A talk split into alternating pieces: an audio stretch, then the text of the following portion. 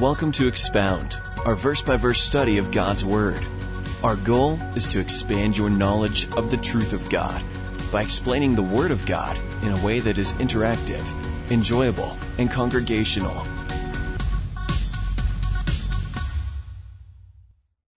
Father, we just now calm our hearts. We just push everything aside, making ourselves aware that not only do we have open Bibles, but that all things are naked and open before the one with whom we have to do. As the writer of Hebrews reminds us that every thought and every action is under your clear purview. And so as we sit and we open our Bibles, we also open our hearts because it would seem that there's always a need, some kind of a need that we have.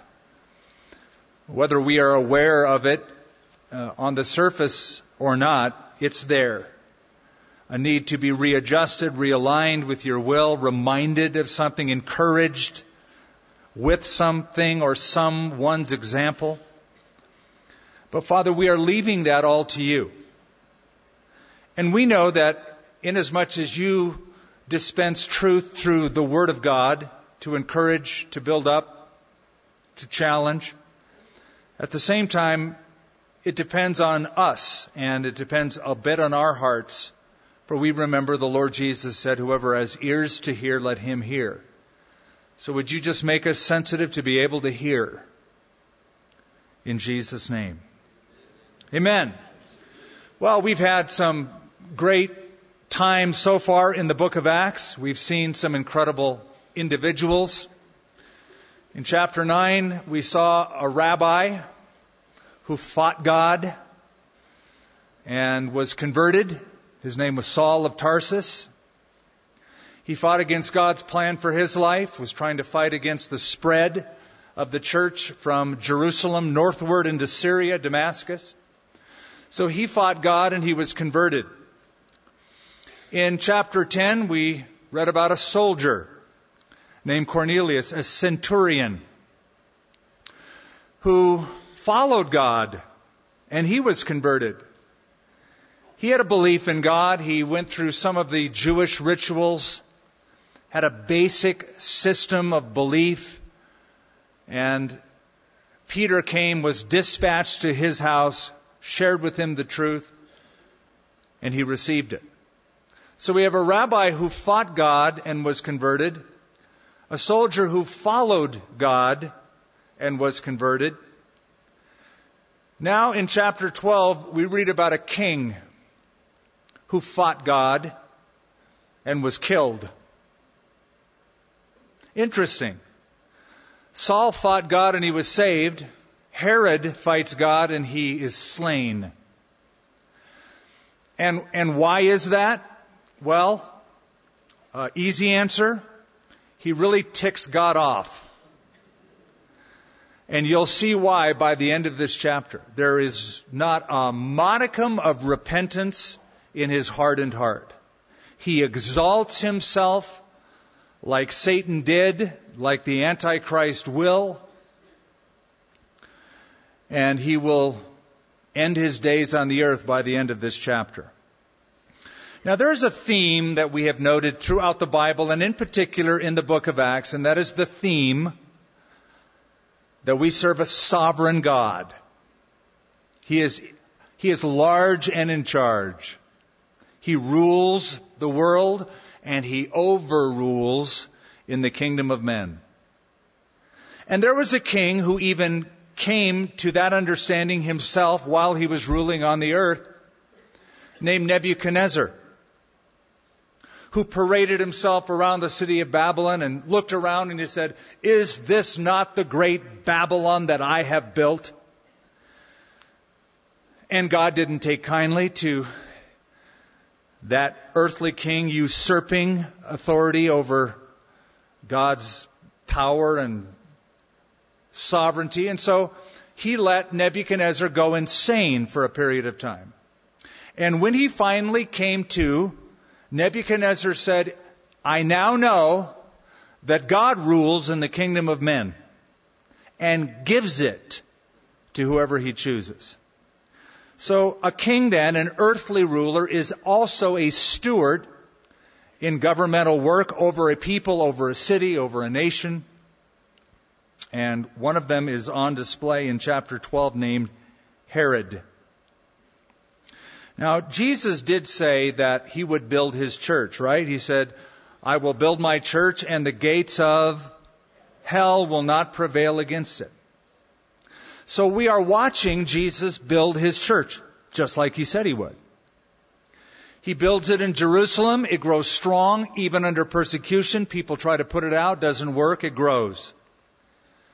It grows northward toward Damascus, as we have already seen. Saul tried to put out that fire. Didn't work. Philip has taken the gospel into Samaria and shared with an Ethiopian eunuch who takes it down into Africa. We also saw that the gospel is spread also into Syria toward Turkey in Antioch. Saul will go back to Tarsus or has been in Tarsus before Barnabas gets him. So it's spreading around. I will build my church and the gates of hell will not prevail against it. At the same time, one of the things we wonder about or struggle with is in the sovereign plan and purposes of God, what role does prayer play? Does it matter if I pray or not? I mean, if God is sovereign and does whatever He wants, then who cares if He hears from me or not, or if I ask Him for something? If we live in an evil world and even bad things happen to good people, even God's people, what role does prayer play? Now you're going to see some of all of these things kind of converging as we get into chapter 12. In verse 1 of chapter 12, it says, Now about that time, Herod the king stretched out his hand to harass some of the church. If you know your New Testament at all, you have come in um, into uh, grips with the name Herod on many occasions. And uh, sometimes you read about Herod and you'll scratch your head because you read about Herod somewhere else and it's like, well, he died, but then there he is again, and then he's dead, but there he is again, and he shows up in different places. So, so we get confused. Now, let me just say, when you see the word Herod, it's a, it's a bit like seeing the word Caesar. Because there's more than one Herod, unfortunately. Because Herod, the Herods, the Herodian dynasty was like a whole bunch of really bad dudes. In fact, if I were to categorize the Herod family, it's a messed up family. It's the family who fought against God. And you will see one here fighting against God. So when we read about Herod, we're not reading about the Herod that we saw at the beginning of Jesus' life when he was a baby in Bethlehem. There was a Herod then. So let me just give you a little thumbnail about how confusing the Herodian family is. Maybe I'll clarify it. Maybe I'll make it worse, but my point is, uh, my, my hope is to clarify it. So let's begin with Herod the Great. That's the one we read about at the beginning of the New Testament. Uh, Herod the Great was an Idumean. That is, if you were to uh, be at, uh, look at a map of Israel and go uh, east and south on the area uh, east of the Dead Sea and south, that's the a- ancient area, Nabatean area of the Idumeans. So the Idumeans came from a guy named Esau. So remember Abraham, Isaac, Jacob. Isaac had two sons, Esau and Jacob. Esau was the father, the progenitor of the Idumean kingdom. So he is related, Herod then is related to the Jewish people, but he is not Jewish. But he is, he is, he is in that Semitic family from way back, from Esau. So his dad, Herod the Great's dad was called Antipater. And Antipater was Idumean. He had a conversion to Judaism, it is said. Then little Herod was born, Herod the Great. He wasn't so great till he called himself that. But um, he was the guy who met with the Magi when uh, they were looking for the king of the Jews, asked the Magi to find out who it was because he wanted to come and worship him. And it was that Herod, Herod the Great, who killed all the babies in Bethlehem. Now, Herod the Great um, was a great builder. He was not a great person, but he was a great builder. If you go to Israel today, you will see things that were built by Herod the Great. Even the retaining uh, walls of the ancient temple uh, have Herodian stones. There's things that he built like Masada and many fortresses around. He just was this incredible builder. But he was a horrible character, a horrible person. He married ten times. So he had ten wives. He killed several of them. He killed several of his children, his own sons. In fact, back in Rome, there was a saying that it's safer to be Herod's pig than it is his son. Now, one of the wives that Herod the Great married that he killed was a gal by the name of Miriam. She was Jewish. She was Hasmonean. Have you heard that term, Hasmonean? She related to the Maccabees that revolted against the Syrians, and it was that Maccabean revolt that birthed the festival of Hanukkah every year, the, the, the rekindling of the temple sacrifices. Well, he married her. Now, unfortunately, he was in a bad mood and he killed her. And he felt really bad about that. Uh, but of course, he couldn't do anything because she was dead, but he was Herod, so it didn't matter. He was kind of above the law. Um, and, and one of her sons he also killed named Aristobulus. Am I confusing you yet? So we're just on the first one, Herod the Great. So a- anyway, th- th- that's how bad he was. He killed wives, killed sons, and by the way, when he was close to death, Herod the Great ordered all of the most notable citizens of Jerusalem to be imprisoned and upon his death to be executed. Because he knew that when he died, there would be no tears shed for him, but he wanted to make sure that when he died, there would be mourning in Jerusalem. That's how whacked he was. One of Herod's sons was a guy named Herod Philip the First. Herod Philip the First was the husband of a gal named Herodias. So it's bad that there's Herods, but there are also Herodias. Herodias was the gal responsible for the death of John the Baptist, but not while she was married to Herod Philip. After Herod Philip was another son named Herod Antipas. Herod Antipas ruled up north in the Galilee region. Uh, Jesus will stand uh, briefly in one of his trials before Herod Antipas. It was that Herod Antipas that lured Herodias away from Philip to marry him.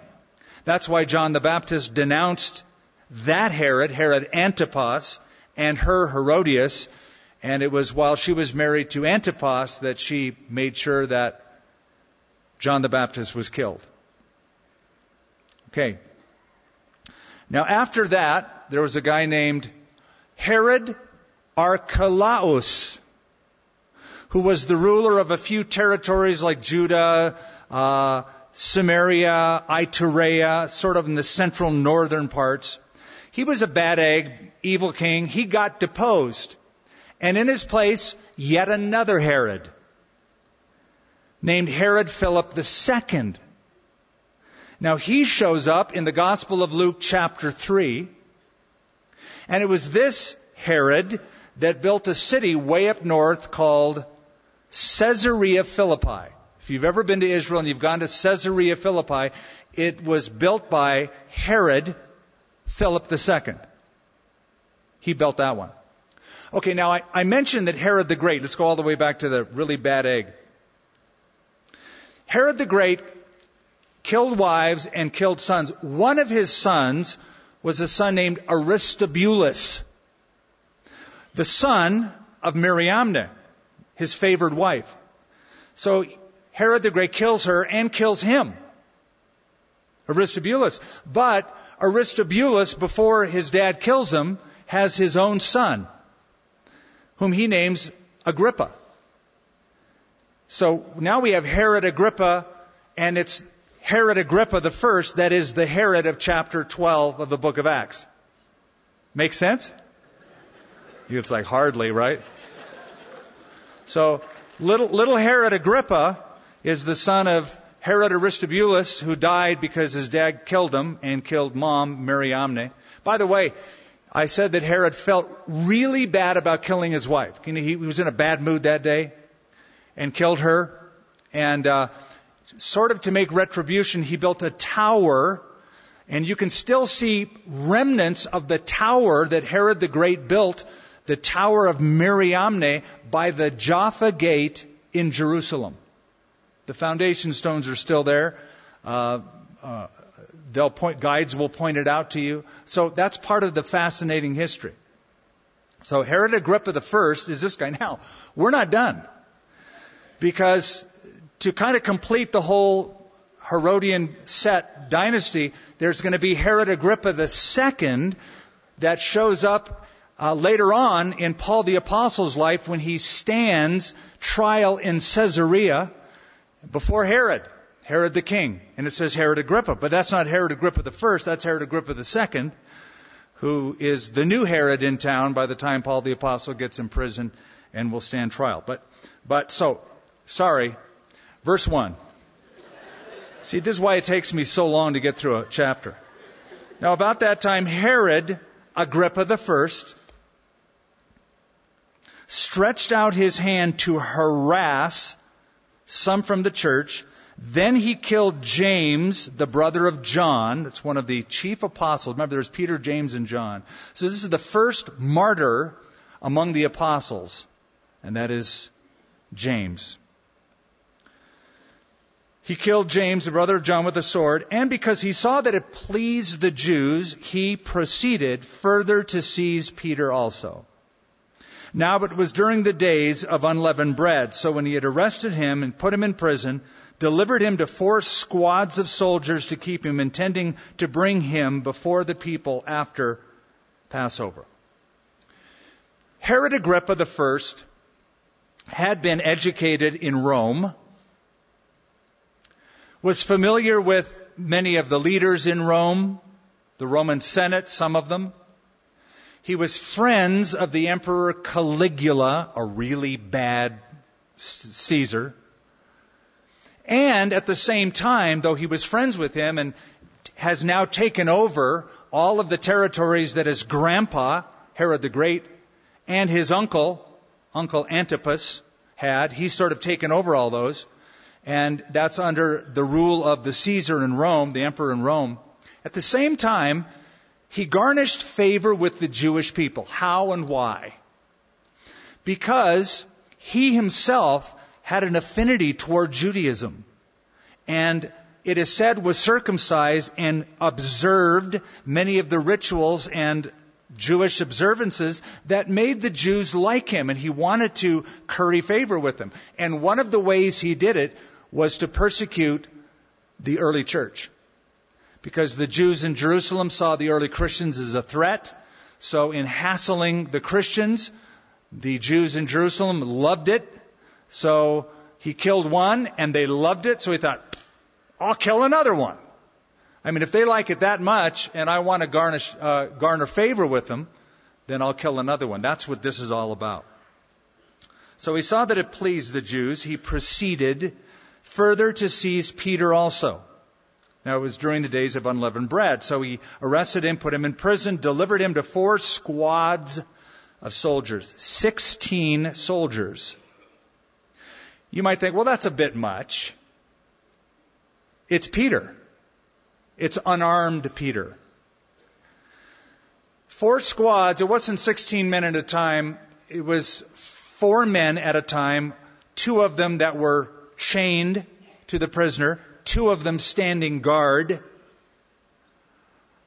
And then every six hours they would have a new shift. Those are the 16 ones dispatched to him. Still, it could be looked at as a bit much. But remember, Herod probably knows Peter had been in prison in Jerusalem once and escaped. Right? They were put in prison, then all of a sudden they're out there in the temple preaching, and it's like, you know, I'm going to make sure. I'm going to make sure this doesn't happen again. So 16 soldiers are given to him, intending to bring him before the people, that is, for an execution after the Passover. Now, that's interesting. Why after the Passover? Well, because Herod knows Jewish law. And Jewish law mandates that you cannot kill, you cannot have capital punishment. First of all, the capital punishment was taken away from the Jews during this time. They had to go through Roman channels to execute somebody. But it was against Jewish law to do that during a high festival, during Passover. Now you're thinking, wait a minute. Jesus was killed during Passover. Exactly. And the trial of Jesus has been shown and proven on a number of occasions by books and, um, and, and research as being illegal on many fronts. However, it was necessary that Jesus die on Passover to fulfill the Passover. The Passover lamb. Behold the Lamb of God who takes away the sin of the world. Even though it was never done, and even though it was highly illegal, it fulfilled the type it fulfilled typical prophecy. So Jesus was killed at Passover, uh, going against all of the laws intact. Herod wanted to make sure that doesn't happen. So, James is dead, and Peter's in prison. Now let me throw something out at you. Peter is going to escape out of prison. If you've read the Bible, you know that's going to happen. James was as dedicated as Peter. I think he loved Jesus as much as Peter loved Jesus. I think was as godly as Peter was godly. On some fronts, maybe more. Why is it that one gets killed and the other doesn't? both dedicated men of God. Now I bring that up because sometimes we're mystified, and I am too. When I see good and godly men or women of God suffer and die, and I see so much potential in them, and I, I think of great years of, of service and ministry and influence they could have, and then it seems like they die an untimely, foreshortened death. Foreshortened life and an untimely death. And I go, oh man, I know you're sovereign, Lord, but, and honestly, just, I have to deal with it. It's not easy to deal with. At the same time, God said, my ways are not your ways. They're above your finding out. So I have to rest right there. I have to stop right there. You're sovereign, you're God, I'm not. So you have one who gets killed and one who does not. Do you remember, though, when James and John came to Jesus? They had a request, and actually, they didn't have enough guts to ask it themselves. They had their mom ask. Right? She said, You know, my two boys would really love it if in the kingdom one could sit at your right hand, the other could sit at your left hand. That'd be really cool. So Jesus said to them, the boys, James and John, are you able to drink the cup that I drink? And to be baptized with the baptism that I am baptized with? Now, they didn't know what they were saying. They didn't exactly know what Jesus meant. He meant his suffering and death. And they said, We are able. And do you remember what he said to them? Indeed, you will drink the cup that I drink, and you will be baptized with the baptism that I am baptized with. Now we're seeing that come to pass.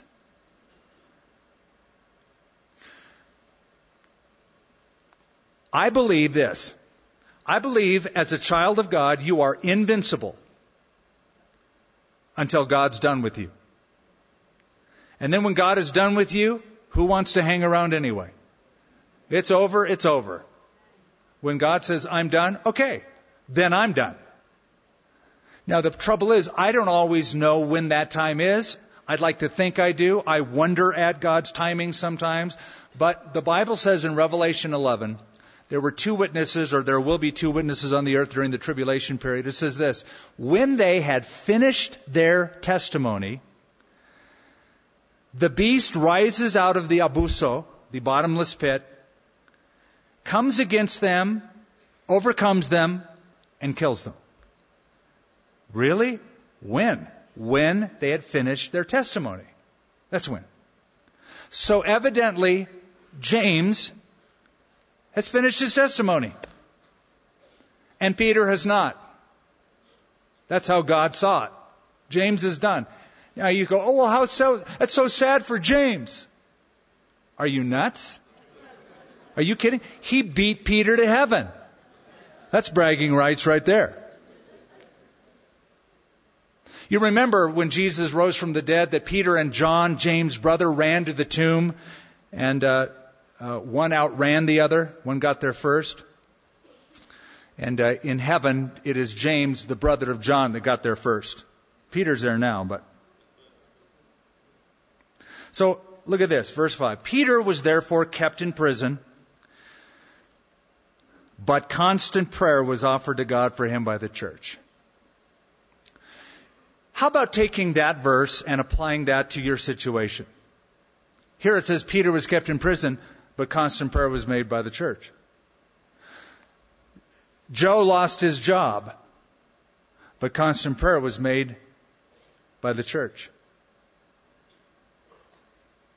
Uh, Glenda has cancer, but constant prayer was made by the church. Whatever your problem is, have the other part of it too, but constant prayer was made. Because that will change the outcome.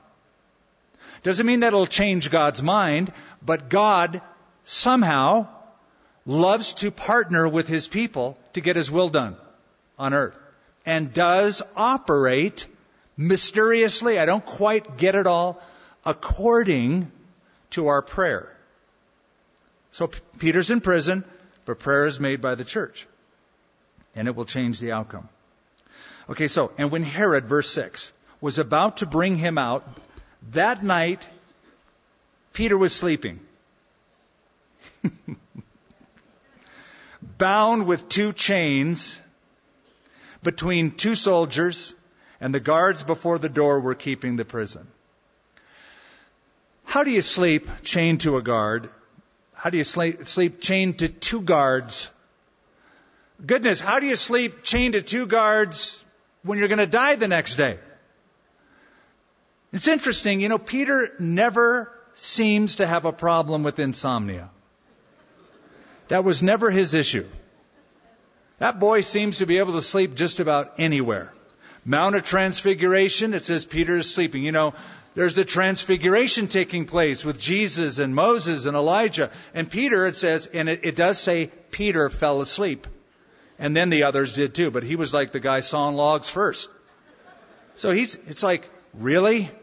You're sleeping now, Peter? Now he, he does wake up, but he's late to the party. Right? So that's the transfiguration. Then in the Garden of Gethsemane, Jesus is there praying and he says, watch with me one hour, and there's Peter. He's sleeping. So this boy does not have an insomnia issue. But this is not just Peter snoozing. This is this is a rest of peace. This is a sleep um, of confidence and faith and peace. When it says there were the guards that were watching him in prison. Now, when I ask the question, how do you sleep the night before you're going to be executed? Here's the answer to that question. Peter went to sleep because he knew he wasn't going to be executed. He said, well, how would he know that? Herod said he's going to kill him. He killed James, he's going to kill Peter next day. Ah, because he remembered Jesus gave him a promise. Let me, let me read it to you. I'm reading now the last chapter of the Gospel of John, just not the whole chapter, but one little section. After the resurrection at the Sea of Galilee, John 21, Jesus says to Peter, Most assuredly I say to you, Peter, When you were younger, you girded yourself and you walked where you wished. But when you are old, you will stretch out your hands and another will gird you and carry you where you do not wish. This he spoke signifying by what death he would glorify God. And when he had spoken this, he said to him, follow me. Now Jesus used some interesting language that Peter never forgot. It said, when you are old, you're going to die this way. Well, that was just a few months before Peter's now in prison that Jesus spoke those words to him. Just been a few months. So Peter goes, Good night. If I snore, just nudge me, soldier, but I'm going to sleep because I know I'm not going to be killed in the morning. Because Jesus said, I'm not going to die till I'm old. That was just a few months back. So Peter goes to sleep and he can rest because he believes in a promise Jesus gave him. How about you? How about us? Can we rest in the promises that Jesus spoke to us? Are we going to live uh, lives that lack confidence and certainty because we won't believe the promises of the Word? When you believe them, you can go, Good night. It's going to be good. God's in charge. He's on the throne. I don't know how, but I'll get out and I'll have a long life. And I won't die till I'm an old codger. So I love that. When you are old, they will take you. One of my favorite scriptures, and it's one that comes to my mind and that I throw around the walls of my head a lot. In Isaiah 26 says, You will keep him in perfect peace whose mind is stayed on you, because he trusts in you. And it was J. Oswald Sanders who said, Peace is not the absence of trouble, it's the presence of God. And Peter's living in the presence of God. It's happy hour for Peter that night. Jesus is there with him. And he's going to spring him out of jail the next day. He knows it. He's living by, by faith. Now, the doors of that prison are shut. And it would seem impossible for any other outcome other than death to ensue. But though the doors of the prison are shut and though the doors of justice have been closed by the king, there is one door that remains open. And that's the door of prayer. So again, I take you back to that verse. Peter was kept in prison, but constant prayer was made by the church to God. It's their secret weapon. Now let me tell you, because some of us, over time, we believers, we know prayer, we hear that prayer is important, but we don't engage much in it with real faith because we fail to believe it really is our secret weapon. You know, when you pray, you know, when, when you go through stuff and you struggle and you work and you talk to people and you get all flustered and you try to work it out yourself, devil loves that. When you pray, it's like bringing a gun to a knife fight. Now he's, now he's, now he is outgunned. Because you are calling on the one who spoke him into existence, made him. And I love that old poem. It might have even been a song. Satan trembles when he sees the weakest saint upon his knees. So prayer is going to change the whole outcome. It's unfortunate that it takes prisons to bring prayers. Sometimes we, we, we don't pray. Tell somebody's in prison, we got to pray for Peter, man. And suddenly we're in an extreme situation. We're up against the wall and there's just nowhere else to go. And all we have left is prayer. And too often we live that way. There was a uh, sign in a principal's office that said, uh, you know the whole issue of prayer in school. Um, it said, in case of nuclear attack, earthquake, or fire, the ban on prayer is temporarily lifted. And too often people live and think that way. It's only in an extreme situation like that that I'm going to really pray. So I'm glad the church is praying, but my question is, were they praying all along or is it just Peter's in prison, we better pray? Nonetheless, they were praying to God. Good thing. Things will change because of that. It says, verse 7 Now behold, an angel of the Lord stood by Peter. Now, Peter doesn't know this yet because he is sleeping. Yeah, he's just like, there's an angel standing by him. And a light shone in the prison, and now Peter's sleeping really well because the light doesn't wake him up. If a light goes on in the room, my wife will wake up. She's just very sensitive to just a little bit of light. Uh, an angelic light shows up in his cell. Peter doesn't wake up. So the angel has to resort to, well, look what it says. He struck Peter. That's our boy. That's Peter. That's a guy we know. Struck Peter on the side and raised him up. So this, he's not he's just sleeping. He's groggy. This angel has to help this boy up, saying, "Arise quickly." And his chains fell off of his hand. What a way to wake up. Wake up to a miracle happening and an angel as an alarm clock. Not a bad night's sleep. Then the angel said to him, Gird yourself and tie on your sandals. So he did. Now, it sounds funny, but I actually love that verse. Because the angel is so practical. You know, God works that way. God does the impossible, but he expects you to do the possible. He does the extraordinary, but he wants you to employ the ordinary. So, yeah, an angel could have miraculously just clothed him, but didn't. It's like, okay, come on, get dressed. Do the ordinary.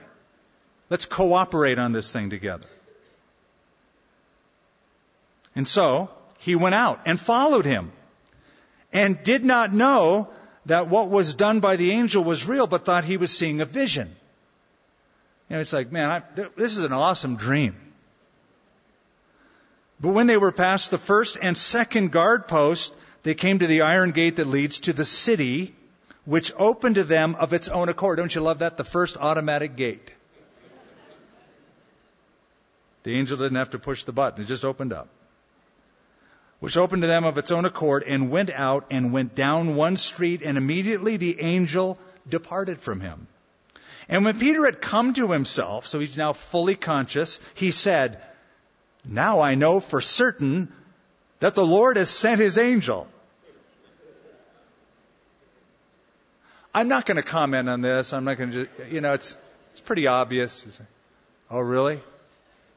Now, you, now you figured that out. Okay. Now I know the Lord has sent his angel and delivered me from the hand of Herod and from all the expectation of the Jewish people. So that prayer meeting worked, as Thomas Watson, the great Puritan, once wrote. I think he lived in the 1600s, maybe 1700s in England. He put it this way The angel fetched Peter out of prison but prayer fetched the angel. And there is that cooperation now you're seeing. People on earth praying to God. It was God's will to deliver Peter, but God got them cooperating with His will. And it was their prayer that fetched the angel. Now again, let's just stop and ask this question. Okay, so they prayed for Peter and God released him. Does that mean they failed to pray for James? I don't think so.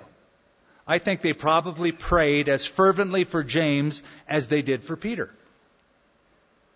You'll say, well, then why didn't God answer their prayer? He did. He said no. Last time I checked, that's an answer. Dad, can I have the keys to the car? No. You got your answer. Now, one day you may ask him for it. Dad, can I have the keys to the car? Sure. So here's the point. God is still sovereign. He rules and overrules. So when you pray, you can't demand and I have enough faith and I claim it and whatever I say out of my mouth is what God has to do because God is a slave to my faith formed words. That's nonsense. God has editing rights over your prayer life. So it's like when you turn in your term paper to the teacher, and the teacher takes it, looks at it, corrects it, aligns it with his or her will, changes it up, hands it back for you to resubmit it. So the answer was no when it came to James, and it was yes when it came to Peter. God's ways are not our ways. He has editing rights. okay, so now, now watch this. The angel was able to get Peter out of prison. Peter is unable to get into a prayer meeting. It's easier to get Peter out of jail than it is to get him into a prayer meeting. And you'll see why. So, when he had considered this, it's like, man, I just got sprung out of jail by an angel. I, I was touched by an angel.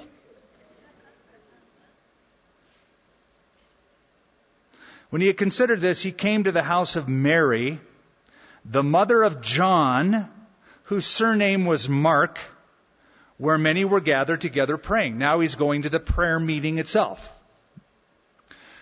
The house of John Mark, it is believed, was the, became the headquarters of the early church in Jerusalem. And um, John Mark is probably the author of the Gospel of Mark. Uh, and it was Peter's account that John Mark writes in the Gospel of Mark. This John Mark, we know his mother's name, Mary. She was prominent in the early church. She probably had a large house. In fact, some believe that when you go today to Mount Zion, that area that they call the upper room, the cenacle, it is called, uh, that, that the upper room uh, in the Bible was uh, Mary's house, the house of John Mark's mother. Can't be certain, but many feel that way. Maybe, maybe not. So he goes to the prayer meeting. He's out of jail. They're praying. It says, as Peter knocked on the door of the gate, a girl named Rhoda, her name means rose, came to answer. So knock, knock, knock. Rose answers. When she recognized Peter's voice, because of her gladness, she did not open the gate. There's poor Peter knocking. She goes, Oh, it's Peter. Okay, next step, open the door. But she doesn't do that. It says she ran in and announced that Peter stood before the gate. Hey, Peter's outside. But they said to her, You're beside yourself. Better translation in the NIV and the New Living Translation, you are out of your mind. Yet she kept insisting it was so. So they said, it's his angel. Now that cracks me up. I'm not going to go into their belief system of angels, but just to say, why would an angel need to knock? If it were an angel, angels just show up. He, angel didn't have to knock on the prison door. Just, hello. They just, they're there. But they came up with this excuse. Oh, you're nuts. It can't be Peter. And when she kept insisting, no, that's Peter. I, he's out there. They said it, it is his angel. Now, let me say something about their prayer meeting. I'm glad they're praying, and I admire a, a group, a, a, a, kinship group, a home fellowship group, connect group, church that gathers together for prayer. And they prayed continually. But, can I just say, it seems like though they were praying continually, they were not praying expectantly. Because if they were praying expectantly and she said, it worked, Peter's outside, they would have gone, oh, we, we just figuring when we knew that would happen. Of course, God would answer our prayer. But they go, You're out of your mind. That can't be Him. What kind of faith is that? Not much. And so they come up with the excuse that it's His angel. The reason I make a big deal out of this is because there is a teaching. It has been popularized for many years in a group of churches that would be put under the banner of the faith movement churches. And the theology of the faith movement churches is that the reason you aren't experiencing victory in your life or miracles in your life or the supernatural is because of you and your lack of faith. If you had faith enough and you spoke the word and prayed in faith and claimed it in Jesus' name, it would happen. So if it doesn't happen, it's not God's fault, it's your fault for not having enough faith. Okay, so did they have enough faith? No. Did God answer their prayer anyway? Uh huh. Now, let me give you a couple examples. Lazarus got sick. And he died. Was it because he lacked faith? You might say, well, maybe. Okay. When he got raised from the dead, was it his faith? Was it Martha's faith? Do you remember what Martha said to Jesus? If you were to have been here, my brother wouldn't have died. He said, I'm the resurrection and life. Yeah, I know he'll rise in the last day. Whatever. She did not expect a resurrection. She had no faith for the resurrection. Uh, Mary didn't. Martha didn't. Lazarus was dead, so he couldn't have any faith. Despite all lack of faith, Jesus rose him from the dead. So here's the balance. Here's the balance of this whole faith thing. There was a man who came to Jesus who had a son who was demon possessed, said, Can you do something with my son? Jesus said, You know, if you have faith, all things are possible to him who believes. Now there's a statement of faith. And the man said to him, Lord, I believe, but help my unbelief. Now that's an honest man. Lord, I believe. There's a part of me that is struggling with this. I have faith and unbelief at the same time. I believe, but help my unbelief.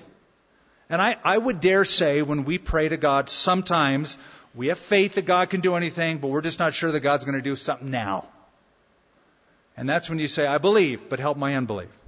And Jesus healed him. Even with a shaky faith. I love that about Jesus. He doesn't follow faith teachers. He's God. He just does what he wants. So Peter, verse 16, let's finish this out. Now Peter continued knocking. So they're arguing the theology of angels, and Peter's pounding at the door, and that's our Peter. Pound, pound, pound. Just keep knocking, keep knocking, keep knocking. They're uh, talking about angels now. Knock, knock, knock, knock. They're having a theological debate. Keep knocking, keep pounding. So when they opened the door and they saw him, they were astonished, these great people of great faith. Their prayer were answered and they were astonished. It worked. Who would have figured? But motioning to them with his hand to keep silent, he declared to them how the Lord had brought him out of the prison. And he said, Go tell these things to James and the brethren the other James, this is now the half brother of Jesus, that James, and to the brethren. And he departed and went to another place. We don't know what place. Then, as soon as it was day, there was no small stir among the soldiers about what happened to Peter.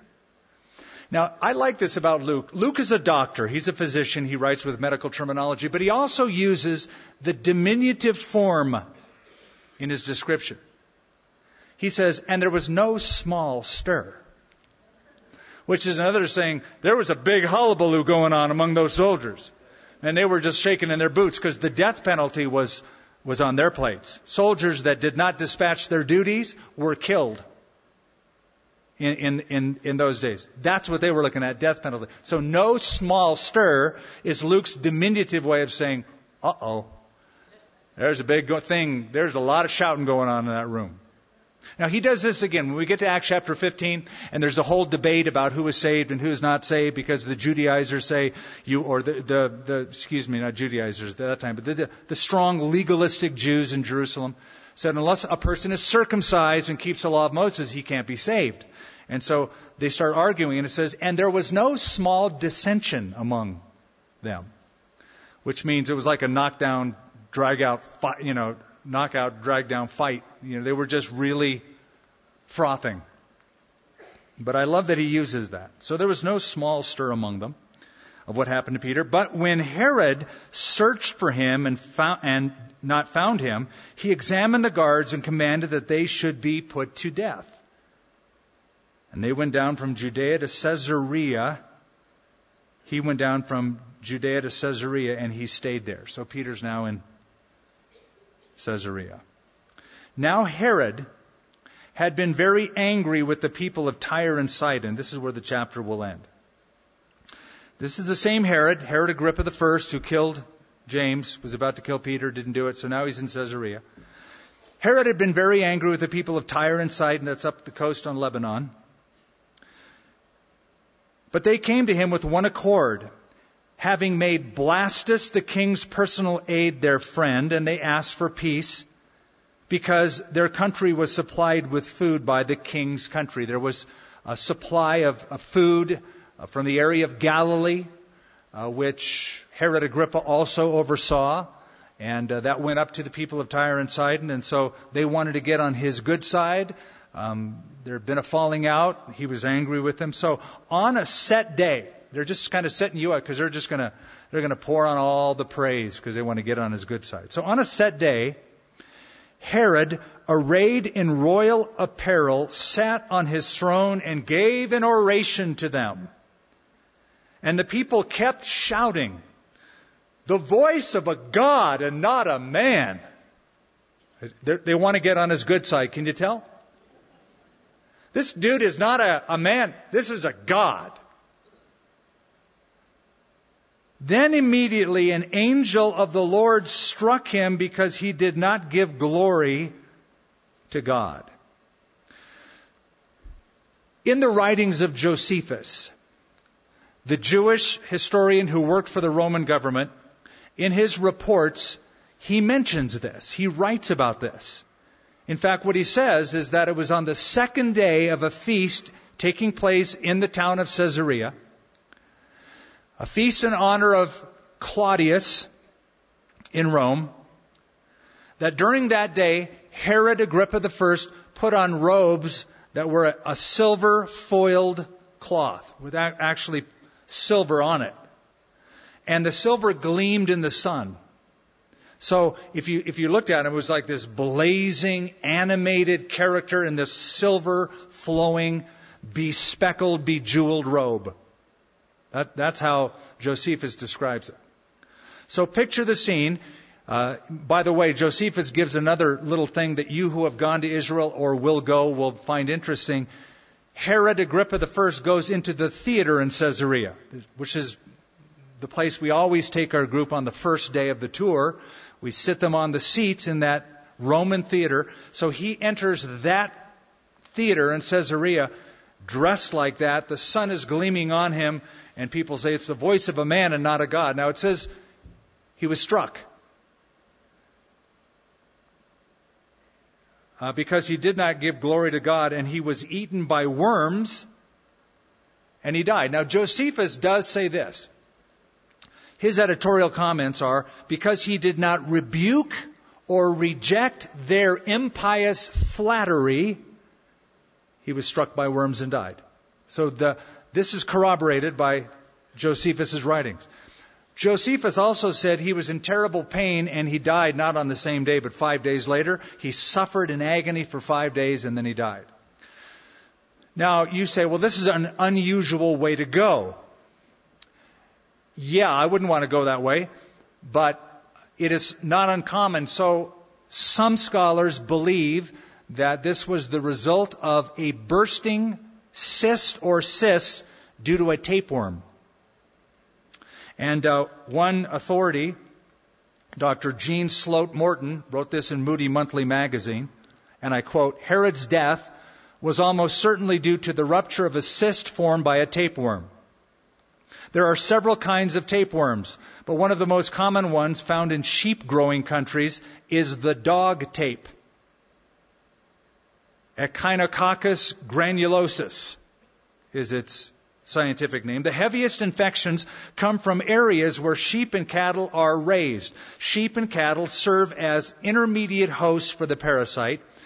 The dog eats the infected meat, the man gets the eggs from the dog, usually by fecal contamination of hair. The disease is characterized by formation of cysts, generally on the right lobe of the liver. These may extend down into the abdominal cavity, the peritoneal cavity. The rupture of such a cyst may release as many as 2 million scolices. Now, a scolex is a little protrusion that can hook or attach itself to the host, so 2 million scolices. When the cyst ruptures, the entrance of cellular debris along with the scolices may cause sudden death. So because he did not give glory to God, that's the crime. So you see how the chapter ends very differently than it begins. It begins with Herod Agrippa flexing his powerful muscles. Peter's in prison. John is killed. But it ends with Peter freed from jail and Herod dead. So the king, right, the king of Judea and the king of Galilee is upstaged by the King of Kings. Again, the sovereignty of God, ruling and overruling. Chapter ends very differently. So it's like, man, the devil's getting the upper hand on this one. You know, King Herod's killing people. Wait for it. Wait. Today he is, but wait for it. Wait. And God put an end to it. So I, am sure reading that, I, that's TMI, that's too much information. You didn't want to know about bursting cysts, scoliosis, and all that stuff. As we close, I want you to consider, though, we, we're not done yet because we have a couple verses to go. But no matter who you are, or no matter who you think you are, God is perfectly capable of taking you on. You might have so much and you're so smart and so advanced beyond these measly little Christians who just believe in the Bible. And you might shake your fist at God and be hard hearted against God. But if not here on this earth, eventually, your knee also will bow. Every knee will bow and every tongue will confess that Jesus Christ is Lord to the glory of God the Father.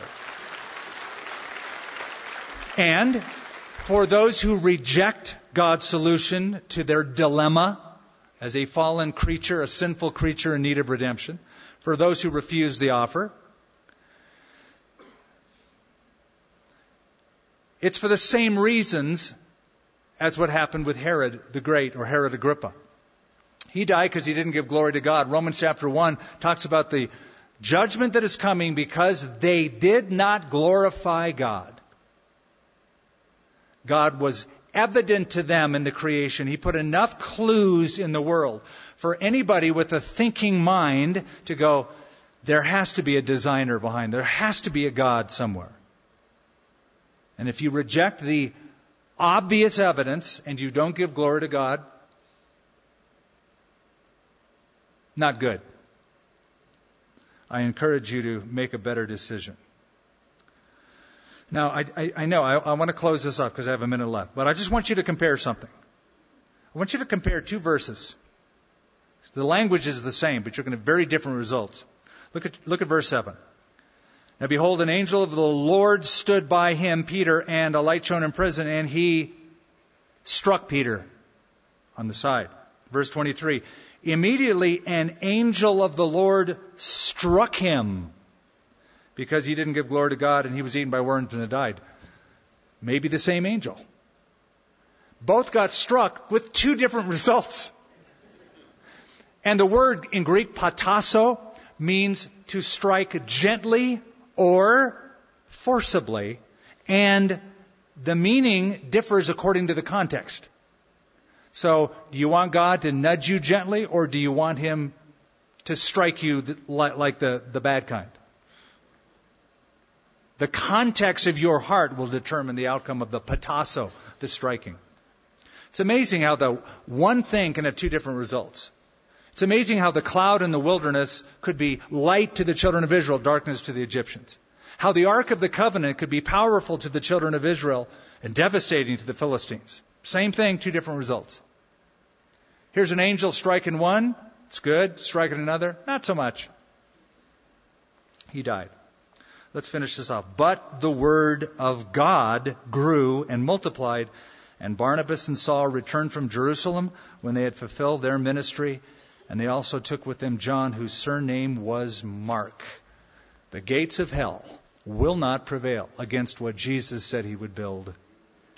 Father, we take comfort in that tonight. We take comfort in the fact that you rule in the kingdom of men, as Nebuchadnezzar was forced to say because he himself was struck. And you give it to whomever you wish. You raise up kings and you depose them. You allowed Herod to have his heyday and you eliminated him. You took James to heaven, you released Peter until he could be old enough to fulfill the promise Jesus made to him of his own death. Lord, it just gives us the kind of cushion that we need to live our lives. The cushion that you are in charge, that you rule, and that you overrule. Lord, we love the idea that you could, you could gently strike our lives, gently nudge us and push us, and the outcome would be wonderful. And we are sober minded when we read that there could be a different kind of striking, and there will be for those who reject eventually your son. So, Father, I'm just asking as we close if anybody is here in our midst tonight who doesn't know Jesus personally, that there would just be a simple childlike yes in response to that call. As our heads are bowed, our eyes are closed, I'm asking if you've never given your life to Christ or if you need to come back to Him, if you're wandering on your own and you find no solace, you find no rest, you find no peace, you want to know that you are forgiven, that you're received by Him, and that you want to be a child of God. If that's your desire, if you've never done that, or if you've walked away and you need to come home, our heads are bowed. My eyes will be open as you respond. If you want to receive Christ, would you just raise your hand up right now? Quickly raise it up and you're saying yes to Him, I'd like to know who you are and pray for you as we close the service. Anybody at all, just raise your hand up and say, Skip, pray for me. I, I need to come to Christ. God bless you, sir. And in the back, God bless you. And you in the balcony. And right over to my left, right over here. Now, and, and right over here to my right, and again to my right. God bless you guys. Father, thank you. And I pray you'd enable all of those who have raised their hands and have said yes and indicating it by raising their hand would follow through with that commitment, Lord, because you are so committed to them. You are so willing to take them as they are, just as they are, and make them different people. Bring life change. We pray you do that in Jesus' name. Amen. Let's all stand. We're going to do this quickly, but if you raised your hand, even if you're in the balcony, I'm going to give you this opportunity. We like to do this because Jesus oftentimes called people publicly. He just like walk up to people and say, "Follow me," in a crowd of people, and expect that person to respond right there and follow him. He called many people that way. So as we sing this final song, if you raised your hand, if you're in the back, in the front, uh, in, in the middle, on the side balcony, come down and find the nearest aisle and stand right up here where I'm going to lead you in a moment, as soon as you're here. It won't take long. I'm going to lead you in a prayer to receive Christ. Let's do this. Let's do it now. Let's do it together. You come as we sing this song. It won't take long, but come now. Come definitely. If you raise your hand, just come stand right here. I'm going to lead you in a prayer. Yes. Awesome. God bless you. Come stand right here. Yeah, we're encouraging you for this. God bless you guys. Awesome. It's a good thing. Good, clean break.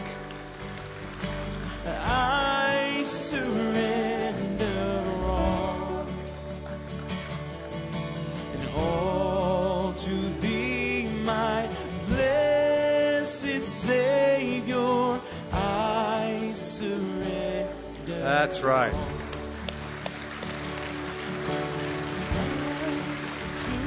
Don't even think about putting it off. Don't even think about hesitating and waiting for another time. If your hand went up, they're attached to your feet. Bring your feet and your hands right up here.